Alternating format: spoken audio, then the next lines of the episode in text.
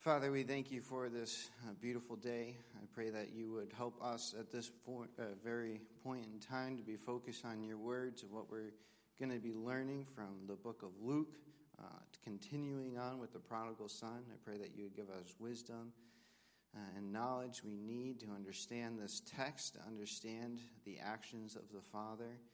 I pray that you would give us wisdom in these things. In Jesus' name, amen. As I mentioned in the prayer, we're going to be back at um, the prodigal son, looking at that text, and we're going to be looking at the father today. Our main verses are going to be in chapter 15, verses 20 through 24. Uh, but before that, a quick review. Again, he has a series of parables that lead up to the parable of the prodigal son. You have the sheep, which we discussed and how the shepherd seeks out the lost sheep and he brings it back. And then you have the lost coin with the woman, which is illustrating that same concept.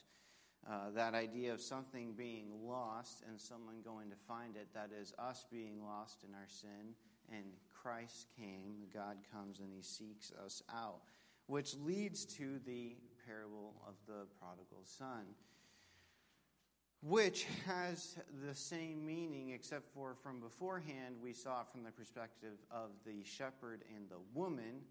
Uh, now we, in some sense, get to see it from the perspective of the lost son, from the person seeking, that is the father, and then there's one other character, which is the older son. We've already discussed previously the lost son and how he had to get to his lowest of lows. Really, um, if you remember, was reckless to the point of redemption. And so he got to his low, low, even with the pigs, which would be abominable to the Jews. Uh, and in that state, he finally recollects his father and says, How many of my father's servants have more than enough? And he goes to seek his father. And that is where we are at today. Um, but before we get to our actual text, let's just read our text today.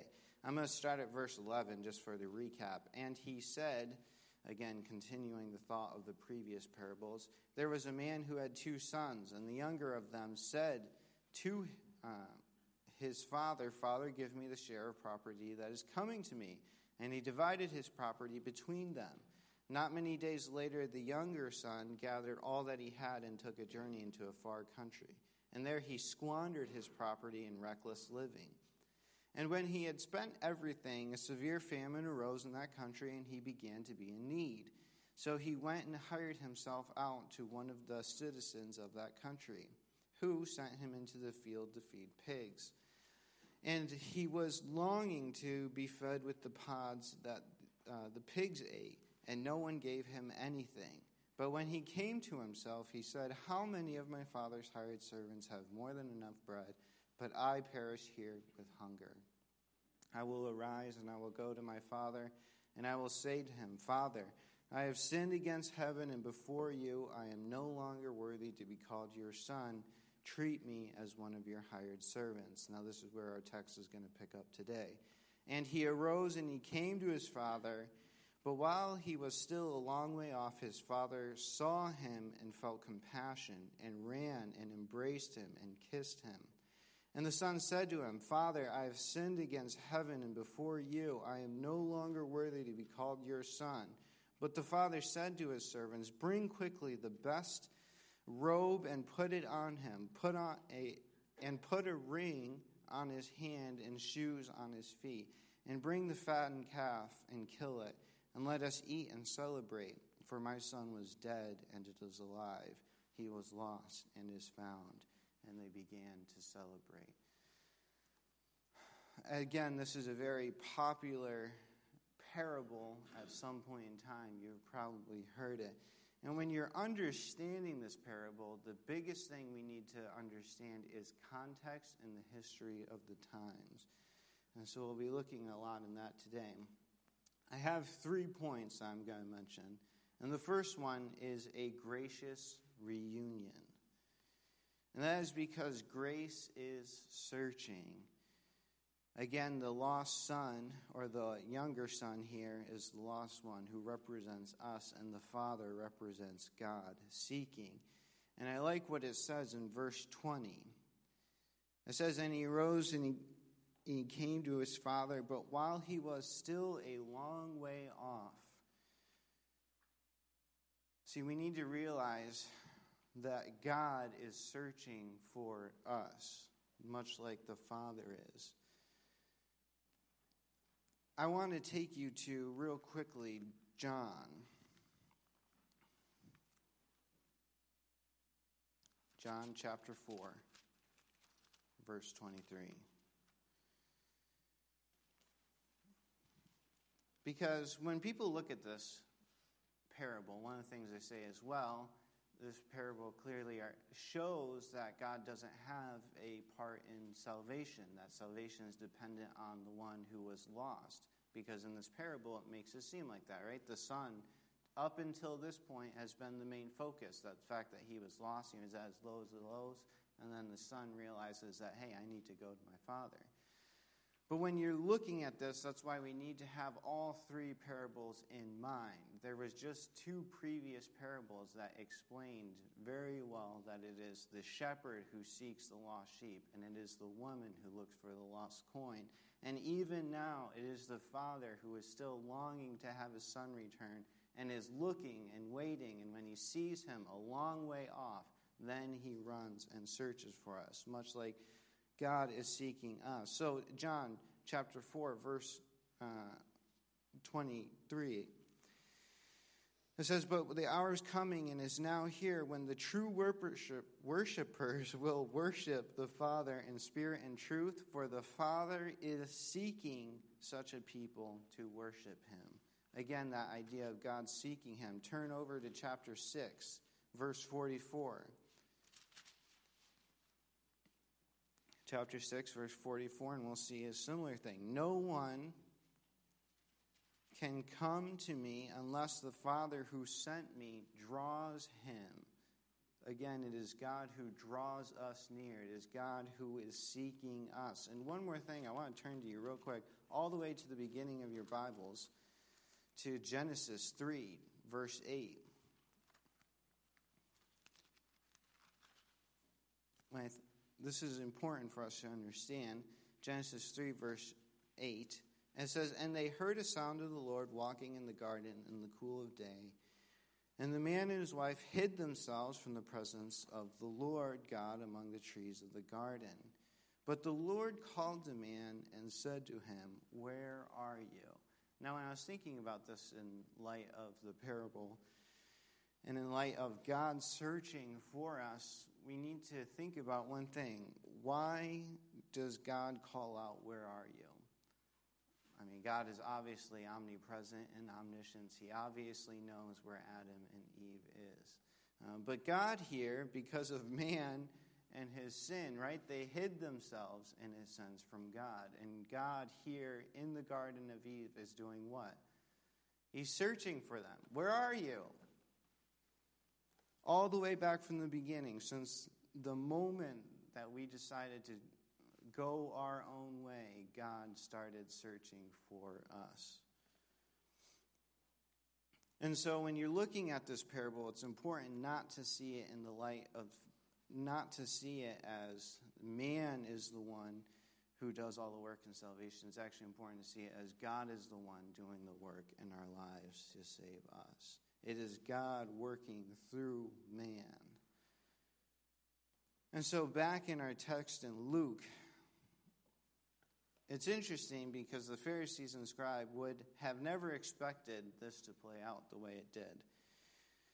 When you're looking at this, you, they would probably imagine they'd see him a long way off, and he would expect the father to go up to him and cast him out of the family and say, You're not welcome here or you must uh, stay outside the gate of the home uh, for days in shame because of what you have done.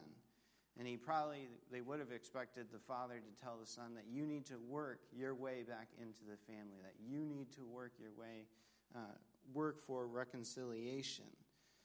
Uh, because to the Pharisees and the scribes at the time, again, it was a work based thing.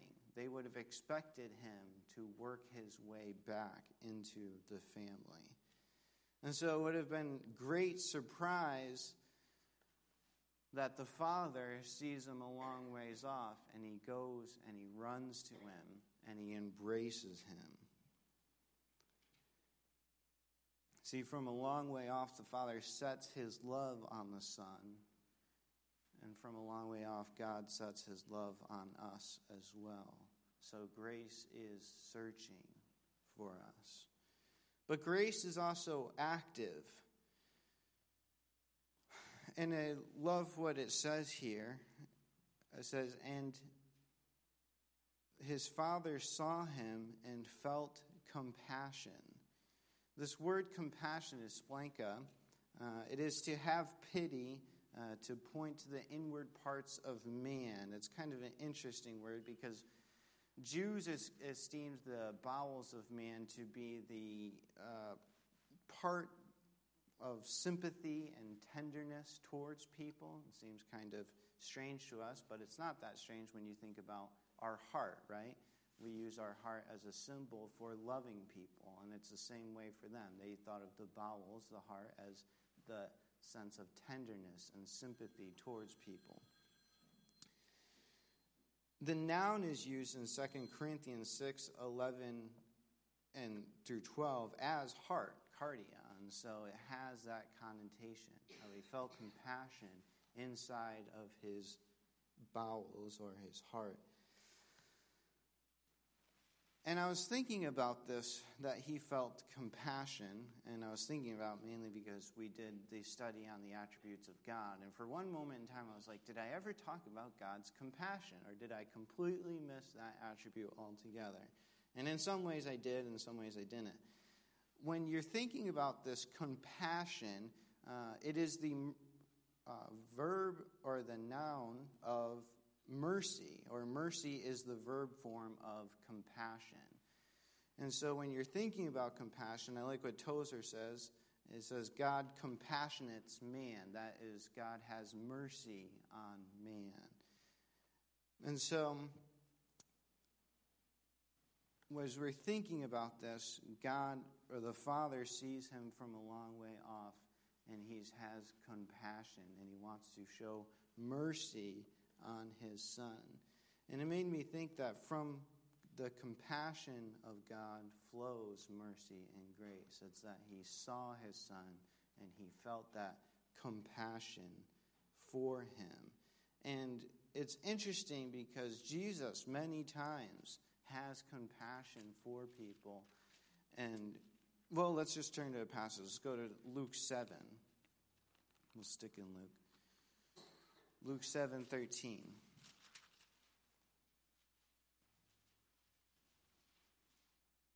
Luke 7:13 says, "And when the Lord saw her, he had compassion and said to her, "Do not weep." Uh, then he came and touched the briar the bearer, and he stood, and he said, "Young man, I say to you, arise." This is when um, Jesus raises the widow's son back to life. But that idea, right? He saw her and he had compassion. Uh, another place we could go to, which that was on an individual basis, but in Matthew, you don't have to turn there, I'll turn there. It says Matthew 14 14 says this When he went ashore, he saw a great crowd, a lot of people, and he had compassion on them, and he healed their sick. And so, as you're going, you're thinking of this father who sees his son a long way off and he has compassion. And then you think of Jesus who saw these people in need, who had problems, and he had compassion on them. And their greatest problem of all is the fact that they had sin in their life. And so, much like Jesus had compassion for them, God sees us a long way off and he feels compassion because we are that lost sheep. We are that lost coin. We are that lost son. Or hopefully were that lost son. And so he has compassion or mercy on us. And so, because of this compassion, he runs to his son. Again, in Luke 15, he ran to him. And this running is very interesting because it's the same use in 1 Corinthians 9 when Paul is talking about running the race. And it's that same word. It has this idea of sprinting, giving it your all. You're running the race, you're doing the best you can. He is running to his son. He cannot wait until he gets to his son. He's literally sprinting to him. And this is very intriguing because Middle Eastern men or noblemen during that time period don't run. This is not something you would ever see them doing. And that's because to see them to run, remember you have robes, you don't have pants like us, and so you would have to pick up your robe so you don't trip over it, and then you would have to run. But the problem is when you do that, then your legs are going to be showing. And they never had their legs showing. This would have been a shameful thing to do. You don't have your legs showing, you don't run like that. Which makes the parable all the more interesting. Uh, in doing this, the father is becoming an object of shame to get to his son. And you might be thinking of a particular verse that I'm sorry, I have you turned to a lot of places, but it's exciting. Philippians. When you're thinking about this idea of him becoming shame or being shamed, right? The Pharisees and scribes would hear this and say, Why is that guy running towards a son who is a sinner? What is he about to do?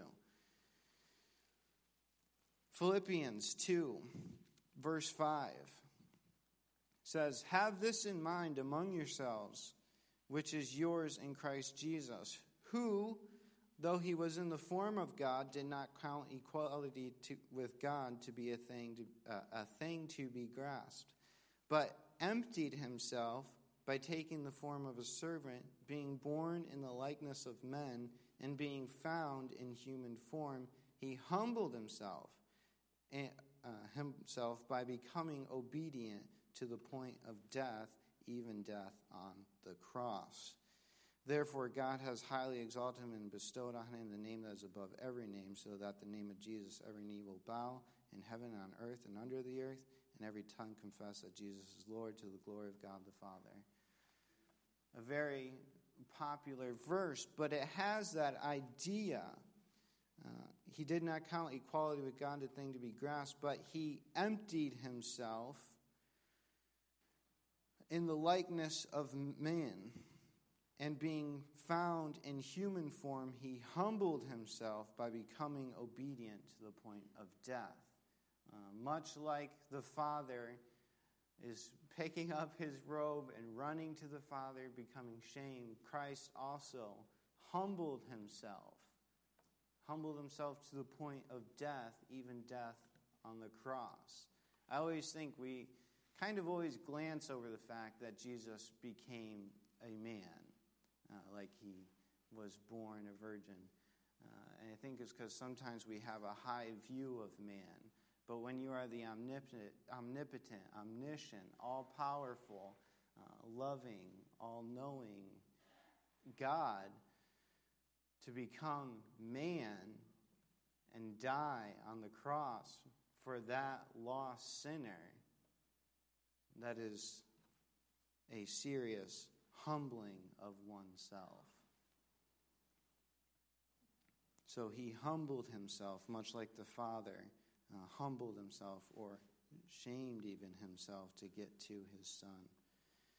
And when the Father gets there, again, he embraces his Son. It is literally to fall onto to throw oneself upon.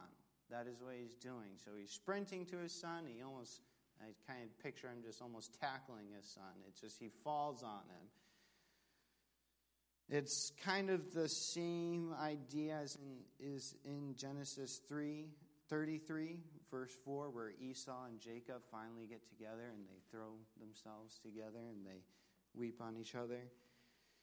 They lovingly embrace one another. And this is just a sign to the Son of um, acceptance and love. Uh, that the Son at this point in time doesn't have to fear any serious repercussions.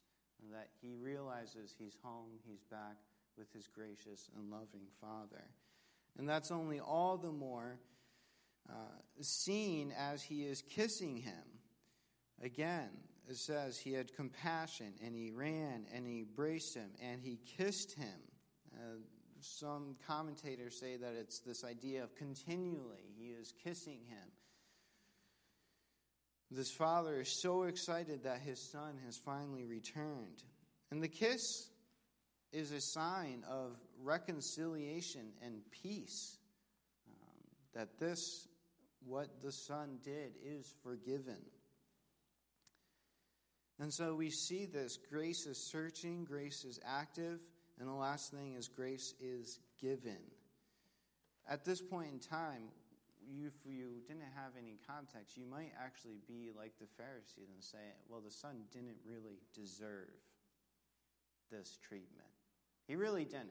Like, the Son literally does nothing to deserve this. The only thing he does is come back to the Father with all of his problems. And that is exactly what the Pharisees and scribes would be saying. What is he doing? Why is the Father treating him like this? He shouldn't be treating his son like this. His son needs to work his way back into the family. That's what his son deserves to have happen to him. I like MacArthur had a really quick quote. It says, Legalism hates grace.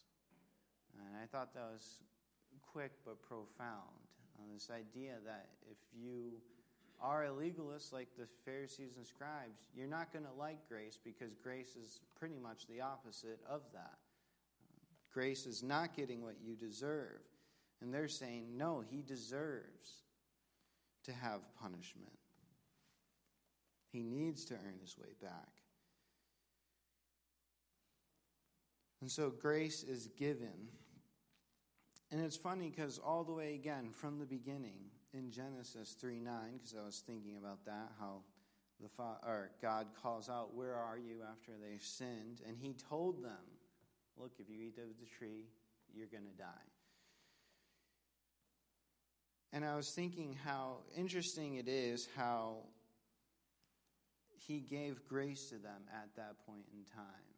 I mean, when they ate of the tree, they could have just died like that. And God instead graciously calls out to them, Where are you? He sees that they're sin and he casts them out of the tree, but then he also provides for them there by killing the animal and covering them.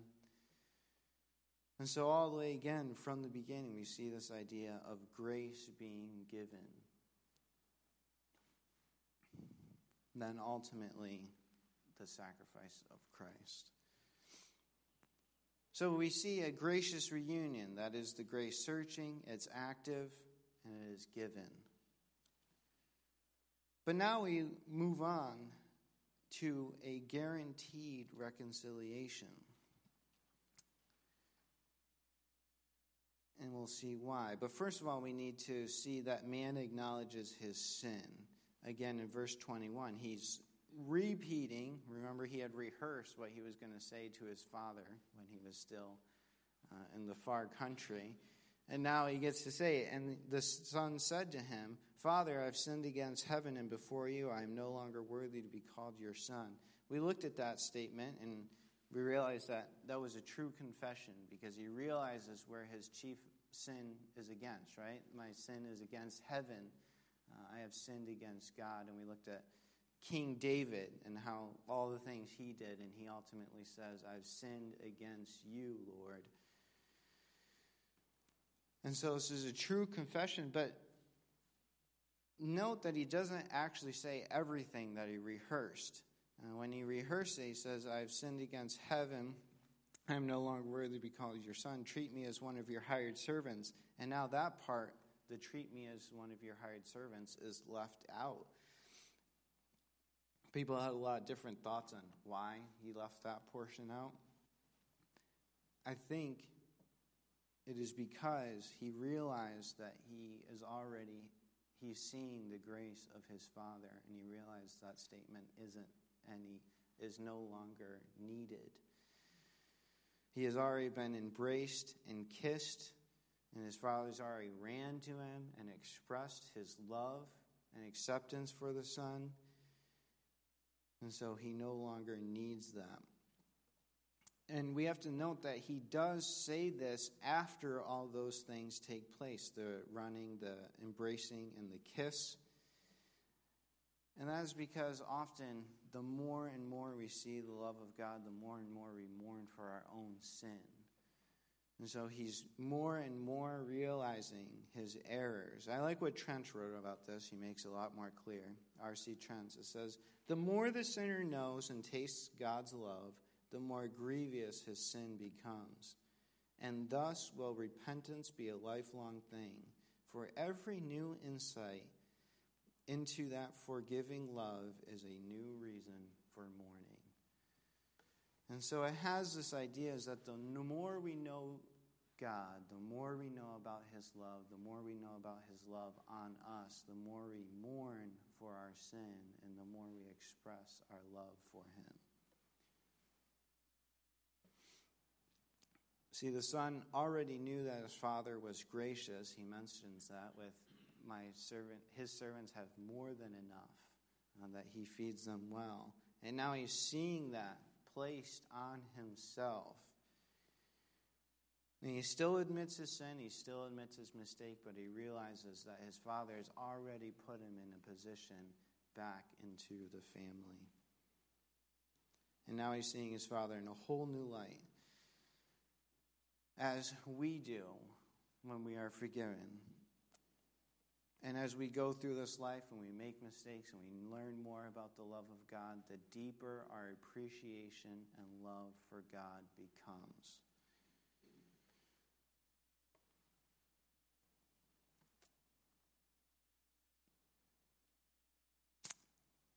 So, again, he leaves out the treat me as one of your hired servants. So the man is acknowledging his sin but the man is also being reconciled. In verse 21, we see that. And so we see, let's just read it real quick. And the son said to him, Father, I've sinned against heaven and before you. I'm no longer worthy to be called your son. Actually, in verse 22. But the father said to his servants, Bring quickly the best robe and put it on him, and put a ring on his hand and shoes on his feet, and bring the fatted calf and kill it, and let us eat and celebrate. For this my son was dead and is alive again. He was lost and is found, and they began to celebrate. So he tells them, Bring the best robe. And then, just for a note, he says, Quickly, bring it quickly.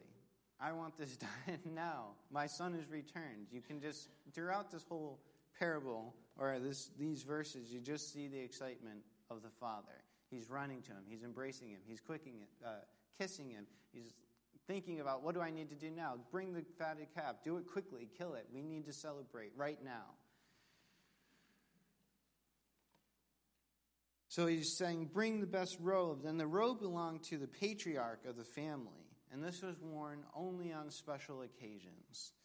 Uh, the most special occasion, something like a wedding or something like that. So he's bring the best robe that I have. He's placing him in a place of honor. And so the son automatically goes from this place of being with the pigs to returning to the father to being in a place of honor, a place in that family he had never probably been at at that point in time. So he goes from his lowest of lows to his highest of highs, but it only goes higher. He says, Bring the ring. And this is his signet ring. This is very important to the family. It would have the family crest, and this was used to sign and seal documents. And so he is bestowing on him privileges and rights and the authority of himself to the son. Look, give him my ring. I want him to know how important he is. He is back in the family. And he says, bring him shoes, which sounds a little interesting to us because when do we ever not have shoes? Uh, but shoes if they were not worn by people, it probably meant that they were slaves. And so he's, look, my son's not a slave. Give him shoes to wear. He is restoring him back as his son, and he's making it perfectly clear to everyone and the son himself you are back. You have my authority and power. And so man is being reconciled, and that is because God reconciles us. Now, reconcile is a big word.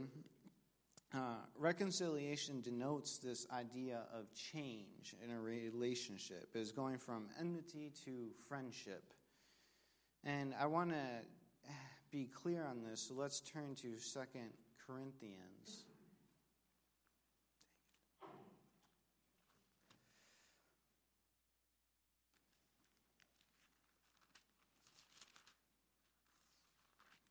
All right, sorry, 2 Corinthians 5, verse 18.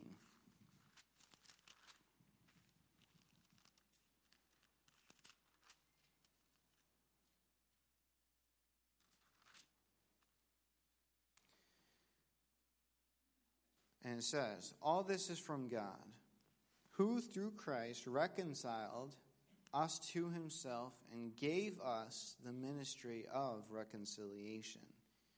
That is, in Christ, God was reconciling the world to him, himself, excuse me, not counting their trespasses against them and entrusting to us the message of reconciliation there's a lot of reconciliation. We'll actually just continue. Therefore, we are ambassadors for Christ, God making his appeal through us. We implore you, on behalf of Christ, be reconciled to God. For our sake, he made him to be sin who knew no sin, so that we might. So that in him we might become the righteousness of God. Now, there's a lot of reconciliation taking place in this passage. But I want to note just a few things. Verse 18 all of this is from God, right? So it's from God who, through Christ, so it's from God through Christ who reconciled us to himself and gave, gave us the ministry of reconciliation. So, reconciliation comes from God through Christ. And again, that is in Christ, God was reconciling the world to himself, and that is not counting their trespasses against them. And so he's taking us from a place of being an enemy to a place of friendship with God through Christ. Now, when you're thinking about Christ's death and sacrifice, it's that Christ paid the atonement for our sin. That is, he paid the price for our sin, uh, which is not the same as being reconciled. Uh, reconciled is the result of that atonement. Um, it is because of Christ's death and because of his sacrifice, because he atoned for our sin, that we are now reconciled to God. We are at a place where we were enemies of God to where we are now at friendship with Him. We are that lost son to being that found son. Let's go to, again, another passage that'll help us clarify this a little more Romans 5, verse 10.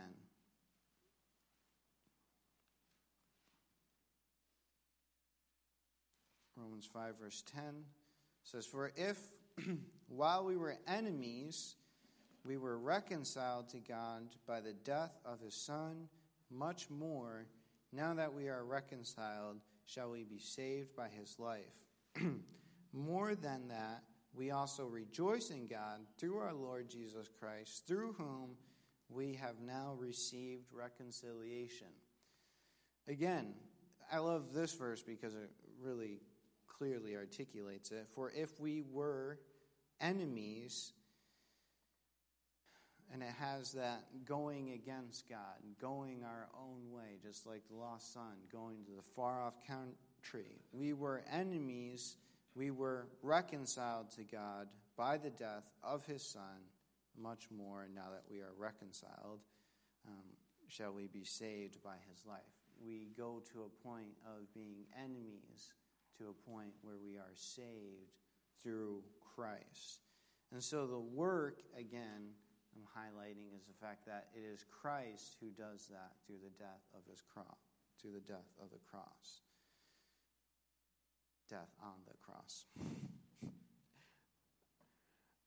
So we are reconciled through the power of God in Christ. And that's why I said it is a guaranteed reconciliation, because it is God who is doing the work through Christ on the cross. And Christ on the cross said, It is finished. And so we have that a gracious reunion, a guaranteed reconciliation, and a grand rejoicing.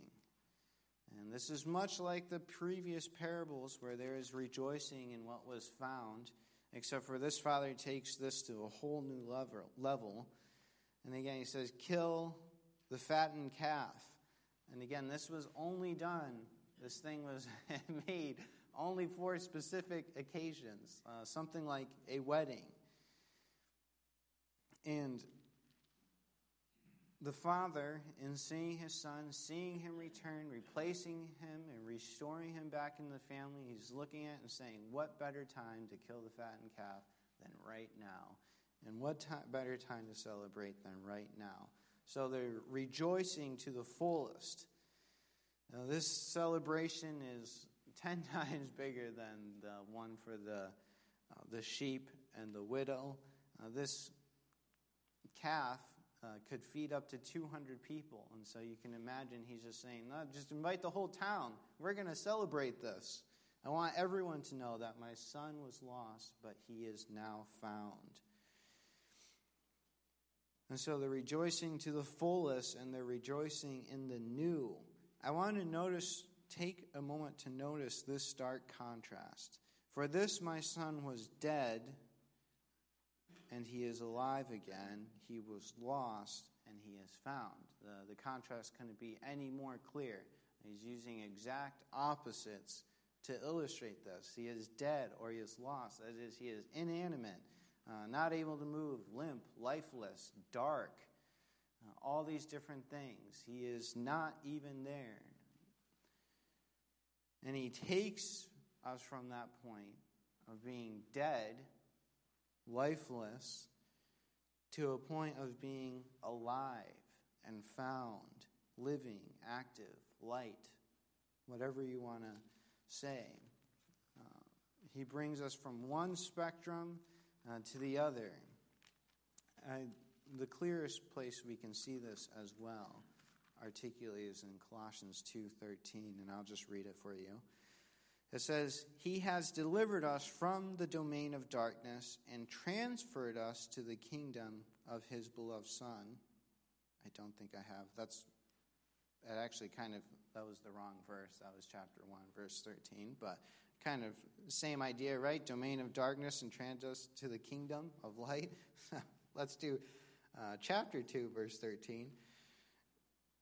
And it says, And you who were dead in your trespasses and uncircumcision of your flesh, God made alive together with him, having forgiven us all of our trespasses. And so, a clear example of you were dead in your trespasses. And again, it's so important that we understand the fact that you were dead. And I know we say it all the time, but you won't it's not that you were low. You were the lowest of lows of lows. You were that son in the pigs saying, I can't get any lower. You're dead, inanimate, I'm not able to do anything. And he takes you from that place to being alive, and not only alive, but you're alive together with him. You go from a place of being dead to being alive with the Spirit within you. And having forgiven us all of our trespasses by canceling the record of our debt that stood against us with its legal demands. That is, He made atonement for us, and because of that, we have reconciliation. We need to continually re- realize the extent of what Christ has done and is doing for us today. And so we have a gracious reunion, a guaranteed reconciliation, and a grand rejoicing. We need to not let the party stop, so to speak. We need to always be rejoicing in what God has done in our lives in the past and what He is continuing to do in our lives today, and constantly praising Him for those things which He is doing in our lives. And with that, let's praise Him as we stand and close in our last song. Uh, but before we do that, I'll just pray real quick.